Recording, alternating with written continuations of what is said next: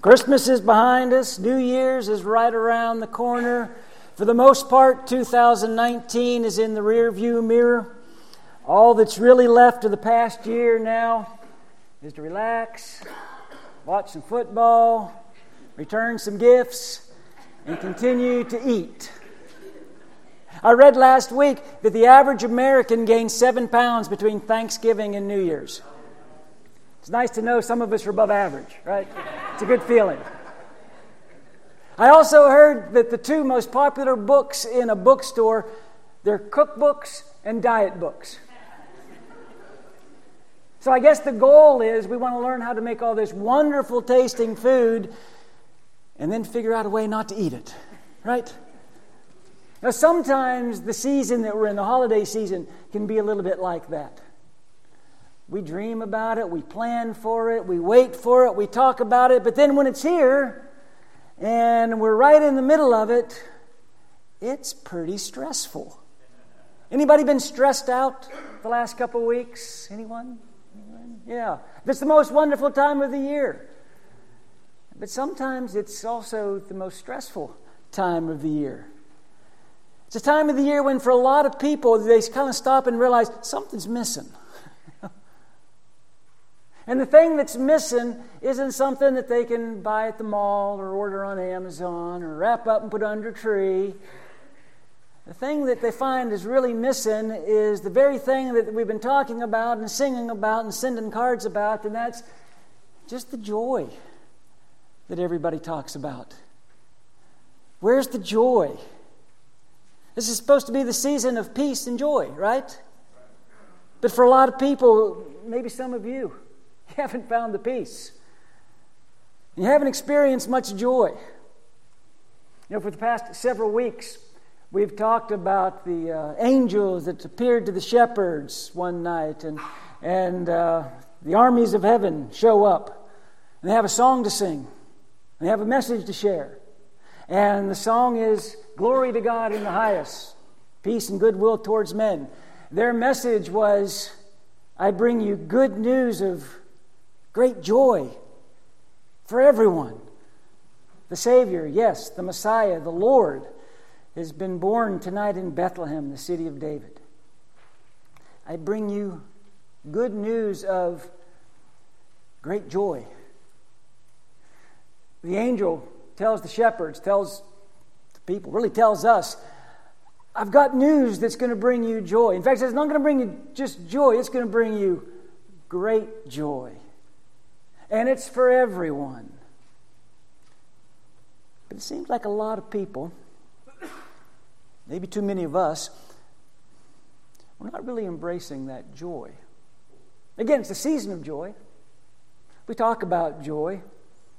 But Maybe we find ourselves on the back side of this season of joy, and you know, the gifts have been exchanged, and the meals have been prepared, and the family has gone home, and you're just exhausted.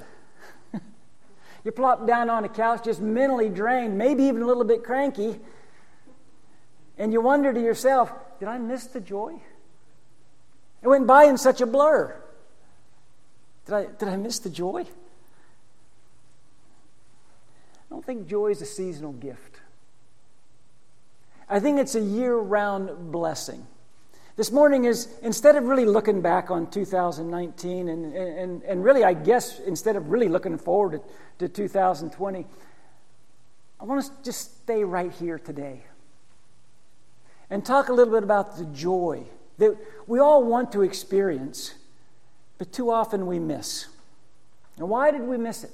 There's a lot of reasons for that. There's a lot of reasons why maybe we're not experiencing the joy that, that we always dream about. But this morning I want to share with you a couple perspectives of joy. Maybe some concepts that, uh, that we, maybe we've missed or need to be reminded of. You know, a lot of people are convinced that, that I need to look out for joy. And what I mean by that is a lot of people consider their happenings to affect their happiness. If the right things happen to me, then I will be joyful.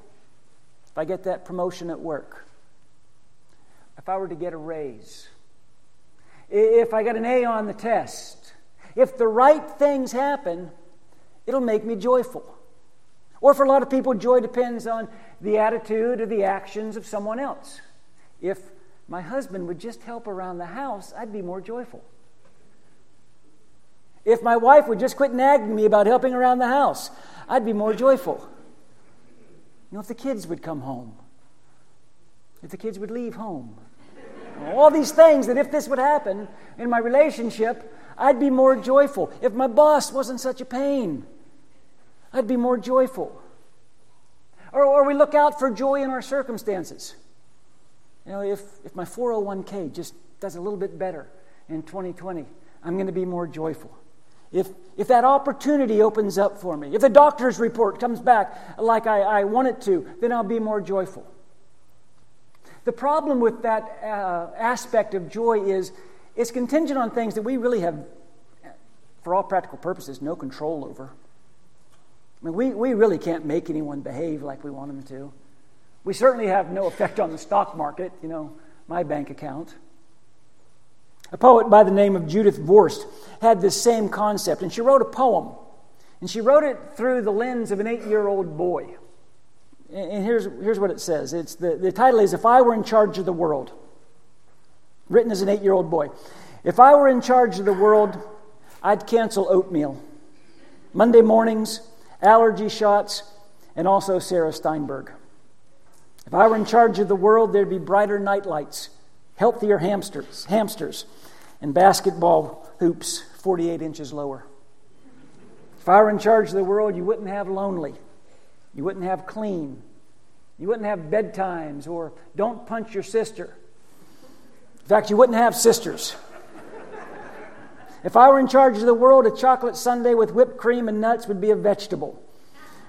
All James Bond movies would be G rated, and a person who sometimes forgets to brush and sometimes forgets to flush would still be allowed to be in charge of the world. Here's the problem with that. When are you ever going to be allowed to be in charge of the world? Never, right? We can't do those things. So, that view of joy, if it's correct, and by the way, that's the view of joy that most people have things make me joyful. If that view of joy is correct, then very few people are really going to experience the kind of joy that we all long for. But there's a second view of joy also. You don't look out for joy, you look in for joy. Joy is really nothing more than a decision that you make. I can, I can will myself to be more joyful. You know, Dale Carnegie made a lot of money, his, his business still does, telling people, you can do this. The power is within you. You can change yourself.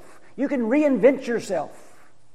In his famous book, How to Win Friends and Influence People, he, he lists six ways to make people like you, 12 ways to change people's minds, nine ways to inspire others to follow you, eight ways to live your life with more joy.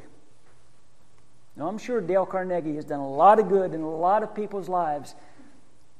But really, if it's just up to me, if it's, if it's contingent on my abilities and my talents, I'm not going to be able to will myself into that kind of a feeling and that kind of a reality. I'm just not.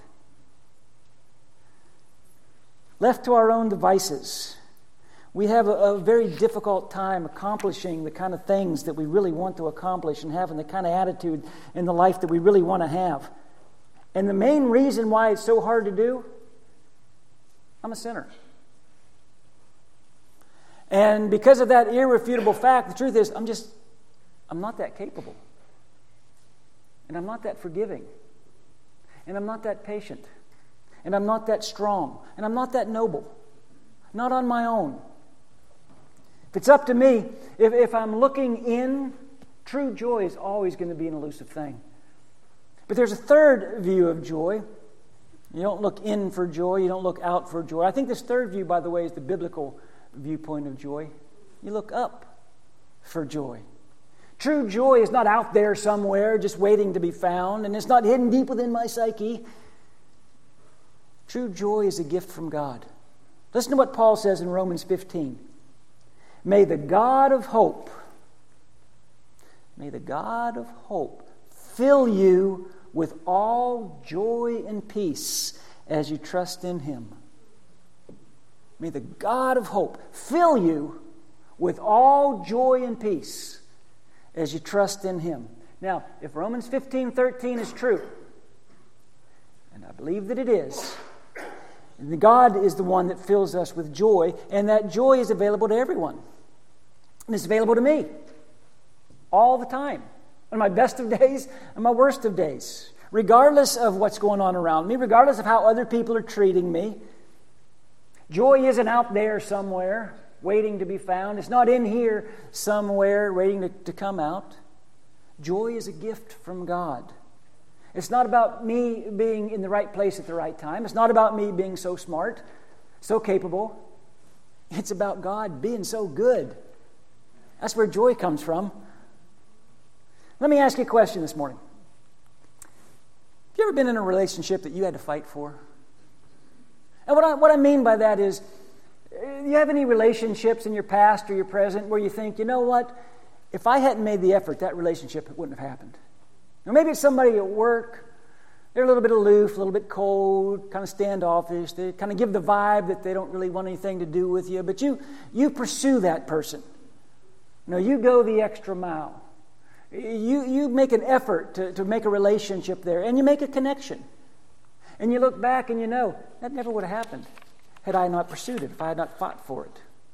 Or maybe you can remember a dating situation where you were just sure you and this other person were just meant to be together. She just didn't know it yet. So you give her, her be- your best you know, pickup line. Is there an airport nearby? Or was that my heart taking off? and oddly enough, that doesn't seem to impress her. So you try another tactic. You know, you just hang around her, you get to know her a little bit better. You find out where she's going to be so you can just happen to be there at the same time. You find out what she likes so you can talk about the things that she likes. And you pursue her. You go after her. And then 37 years later, come Tuesday, you look back and you say, never would have happened if I hadn't pursued it. That relationship wouldn't have happened if I hadn't made it happen. Listen, I think maybe God feels that way. I think God feels like, you know what, this relationship, it never would have happened if I hadn't made it happen. Here's something that's kind of hard to get your mind wrapped around God wants a relationship with you much more than you want a relationship with God. I mean, we're in church on a Sunday morning. We all know how much we need God. We all love God. We all want a relationship with God. But we don't want a relationship with God nearly as badly as He wants one with you. Have you ever wanted something so bad you said, I'll do anything to make that happen? I will give anything to make that happen. I'll pay whatever price I have to pay. I'll go wherever I have to go. I'll be whoever I have to be to make that relationship happen. That's what God did. So, how did He do it?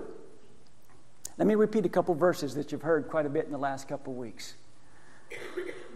For to us the child is born, to us the son is given, and the government will be on his shoulders, and he'll be called Wonderful Counselor, Mighty God, Everlasting Father, Prince of Peace. You want more proof? I'll quote another verse to you. I don't even have to put it on the screen. You know it as well as I do. For God so loved the world that he gave his one and only Son Whoever believes in him shall not perish but have eternal life. How did God prove how badly he wants a relationship with you? How much he wants you to live a life of joy? He sent Jesus into this world. See, uh, real joy isn't because of something that's done to us. Real joy is because of what God did for us. We can't control the world, but God can. When Joe Torre was first hired as manager of the New York Yankees back in the late 90s, during spring training of his first year, uh, Phil Rizzuto, the, the, the, voice of the Yankees, suggested that he watch some spring training games from the press box. Said, You can see the whole field from the press box. Joe Torre said, I don't want to see the whole field. I just want to look into my players' eyes. Understand, we can realize there's a God just by looking around. We can take in the big picture and understand, yeah, there is a divine being behind this beauty and behind this order. We can understand that God exists just by, just by nature, just by, under, just by looking around us. But we can't really understand how much God loves us until He looked into our eyes, until He became one of us, until He sent His Son. You know, we sing the old song, Why did my Savior come to earth? Why, why did the humble go? Why did he choose a lowly birth? Then that song answers its own question. You know the answer. Because he loved me so. That's why. Because he loved me. The essence of sin is when we try to take God's place. The essence of salvation was God taking our place.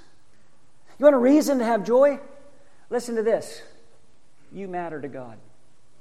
Not mankind, which it does, we do. Not, you know, all believers everywhere.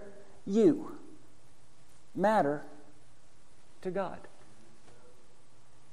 Your wonderful life, your messed up life, your struggles, God cares about that. Listen again to what Peter has to say in 1 Peter chapter 1. Praise be to the God and Father of our Lord Jesus Christ.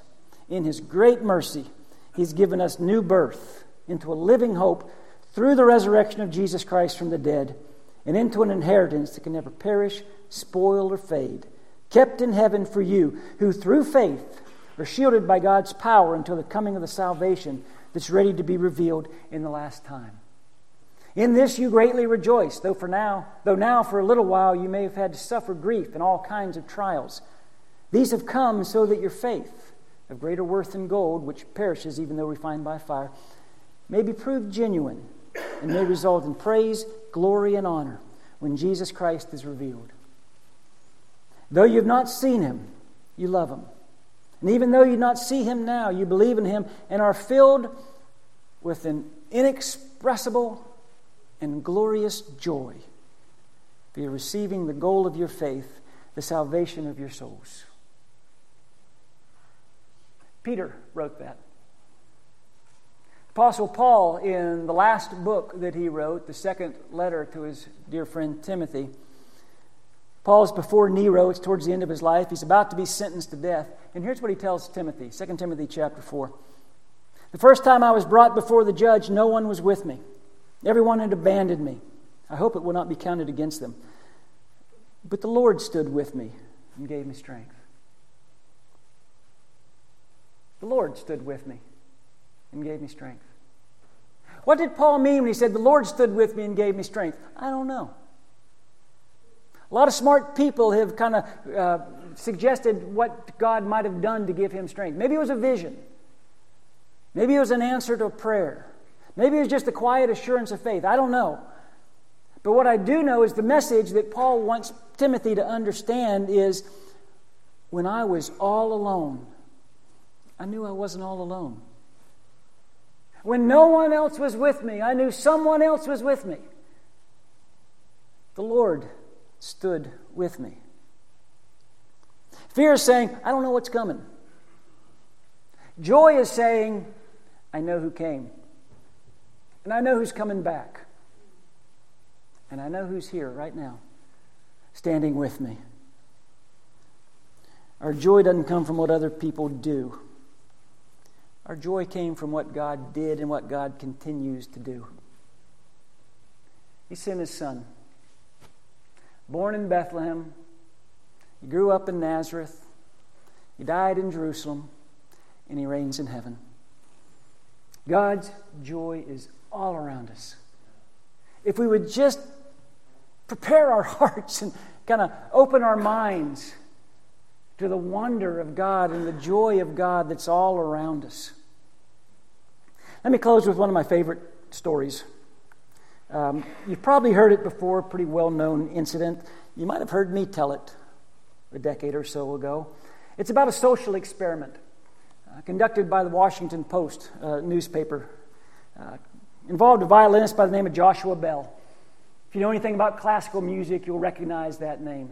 Joshua Bell's a renowned violinist. plays over 200 international bookings the sold out uh, audiences all over the world. But in January of 2006, the Washington Post asked this world renowned musician to take part in a social experiment. They asked him to put on a pair of blue jeans and a t shirt and a ball cap, take his violin to a subway station in Washington, D.C., and stand there in the subway station and play kind of an experiment involving perception and context. Three days before this experiment, by the way, Joshua Bell had played a sold out concert uh, with the Boston Symphony. But on this particular Monday morning, he's there in a Washington, D.C. subway. He opens up his violin case and leaves it on the floor in front of him for people to throw bills in. He takes out a three and one half million dollar Stradivarius violin and he begins to play there in the subway. He played six songs in about 40 minutes. Six of the most beautiful, most difficult songs ever written for the violin. In fact, a few of those songs, there's only a handful of musicians in the world that can play them as written. And he stood there for 40 minutes playing the violin in the subway station. This massive humanity went by him. You can look up on YouTube. Google Joshua Bell Subway. There's a clip of it. Don't do it right now. But um, this massive humanity goes by him. Over a thousand people walked by him. No one other than seven people, seven people stopped to listen just for a moment. Of those seven people who stopped to listen just for a moment, only one person recognized him. That lady standing right there uh, in front of him. She was the only person that recognized him. She listened to the last two songs that he played. And when he was finished, she said, You're Joshua Bell. I saw you at the Library of Congress. You're fantastic. And she dropped a $20 bill into his uh, violin case, which brought his morning's earnings to just under $34. Three days earlier, he'd played those exact same songs, but he was paid over $1,000 a minute to do it. When it was all over, Uh, the Washington Post interviewed Joshua Bell, and he said, It was such a strange situation. It was such a surreal moment. I was playing there in the subway system, and nobody listened. Nobody cared. He said, I played one particular song that I have never in my life played where I had not received a standing ovation when the song was over. Every time I've ever played that song, people stood and applauded. I, I played that song, no one stood. No one clapped. No one smiled. No one noticed. It was so weird. The one woman who recognized him was interviewed by the Post as she left. She made this comment is the most astonishing thing I'd ever seen. Joshua Bell was playing his violin for nearly an hour in rush hour traffic, and no one noticed. They didn't even look. They were in the presence of greatness but they never recognized it. They were in the presence of greatness, but they never recognized it. This morning, I'm not going to ask you to try to be more joyful. I'm not going to challenge you to try to find joy in your life. but here's what I am going to challenge you to do pay attention to the soundtrack that's playing all around you. Slow down, stop, and pay attention to all the beautiful wonder that God's placed in your life every moment of every day. We are surrounded by greatness. We are surrounded by beauty. We are flooded with peace. We are buried in circumstances that ought to bring us great joy. But we're so busy trying to get to the next place and the next thing, we completely miss it so many times. You are in the presence of greatness. In fact, you're in the presence of great love. It is all around us. That ought to bring us great joy. I bring you good news of great joy for everyone. The Savior, yes, the Messiah, the Lord, has been born in Bethlehem, the city of David. Someone put it this way I have a God who hears me, the power of love behind me the Holy Spirit within me, and all of heaven before me. I have everything I need. Joy to the world. The Lord has come. Let's stand and sing.